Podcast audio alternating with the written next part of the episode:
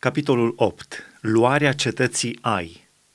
Domnul a zis lui Iosua, Nu te teme și nu te spăimânta, ia cu tine pe toți oamenii de război, scoală-te, suie-te împotriva cetății Ai. Iată că îți dau în mâinile tale pe împăratul din Ai și pe poporul lui, cetatea lui și țara lui. Să faci cetății Ai cum ai făcut ieri Honului și împăratului lui, să păstrați pentru voi numai prada de război și vitele – pune niște oameni la pândă înapoi a cetății. Iosua s-a sculat cu toți oamenii de război ca să se suie împotriva cetății Ai. A ales 30 de mii de bărbați viteji pe care i-a pornit noaptea și le-a dat următoarea poruncă. Ascultați, să vă puneți la pândă înapoi a cetății, să nu vă depărtați mult de cetate și toți să fiți gata. Iar eu și tot poporul care este cu mine ne vom apropia de cetate – și când vor ieși înaintea noastră ca întâiași dată, noi o să o luăm la fugă dinaintea lor. Ei ne vor urmări până când îi vom trage departe de cetate, căci vor zice, fug dinaintea noastră ca întâiași dată și vom fugi dinaintea lor. Voi să ieșiți atunci de la pândă și să puneți mâna pe cetate și Domnul Dumnezeul vostru o va da în mâinile voastre. După ce veți lua cetatea, să-i puneți foc, să faceți cum a zis Domnul. Aceasta este porunca pe care vă dau. Iosua i-a pornit și s-au dus de s-au așezat la pândă între Betel și Ai, la apus de Ai. Iar Iosua a petrecut noaptea aceea în mijlocul poporului. Iosua s-a sculat dis de dimineață, a cercetat poporul și a pornit împotriva cetății Ai în fruntea poporului, el și bătrânii lui Israel. Toți oamenii de război care erau cu el s-au suit și s-au apropiat de cetate. Când au ajuns în fața cetății, au tăbărât la miază noapte de ai de care erau despărțiți prin vale. Iosua a luat aproape cinci mii de oameni și a pus la pândă între Betel și Ai, la apus de cetate. După ce s-a așezat toată tabăra la miază noapte de cetate și cei de pândă la apus de cetate, Iosua a înaintat în noaptea aceea în mijlocul văii. Când a văzut împăratul cetății Ai lucrul acesta, oamenii din Ai s-au sculat în grabădiți de dimineață și au ieșit înaintea lui Israel ca să-l bată. Împăratul s-a îndreptat cu tot poporul lui spre un loc hotărât, înspre câmpie, și nu știa că înapoi a cetății o mână de oameni stăteau la pândă împotriva lui.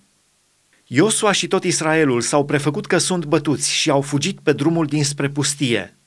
Atunci tot poporul care era în cetate s-a strâns ca să-i urmărească au urmărit pe Iosua și au fost trași departe din cetate.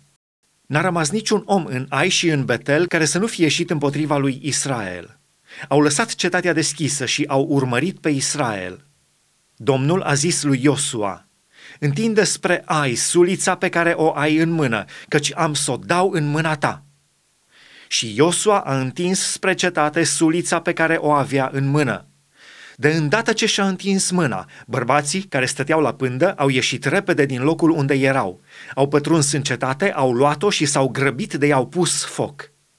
Oamenii din Ai, uitându-se înapoi, au văzut fumul cetății suindu-se spre cer și n-au mai putut să scape în nicio parte. Poporul care fugea spre pustie s-a întors împotriva celor ce-l urmăreau.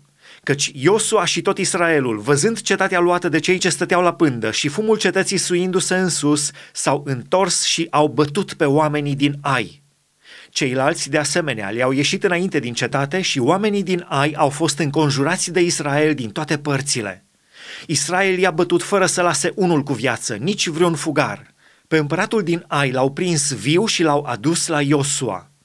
După ce a isprăvit Israel de ucis pe toți locuitorii din Ai, în câmp și în pustie, unde îi urmăriseră ei, și după ce toți au fost trecuți în totul prin ascuțișul sabiei, tot Israelul s-a întors la Ai și a trecut cetatea prin ascuțișul sabiei. În totul au fost 12.000 de inși uciși în ziua aceea, bărbați și femei, toți oameni din Ai. Iosua nu și-a tras mâna pe care o ținea întinsă cu sulița, până ce toți locuitorii au fost nimiciți cu desăvârșire.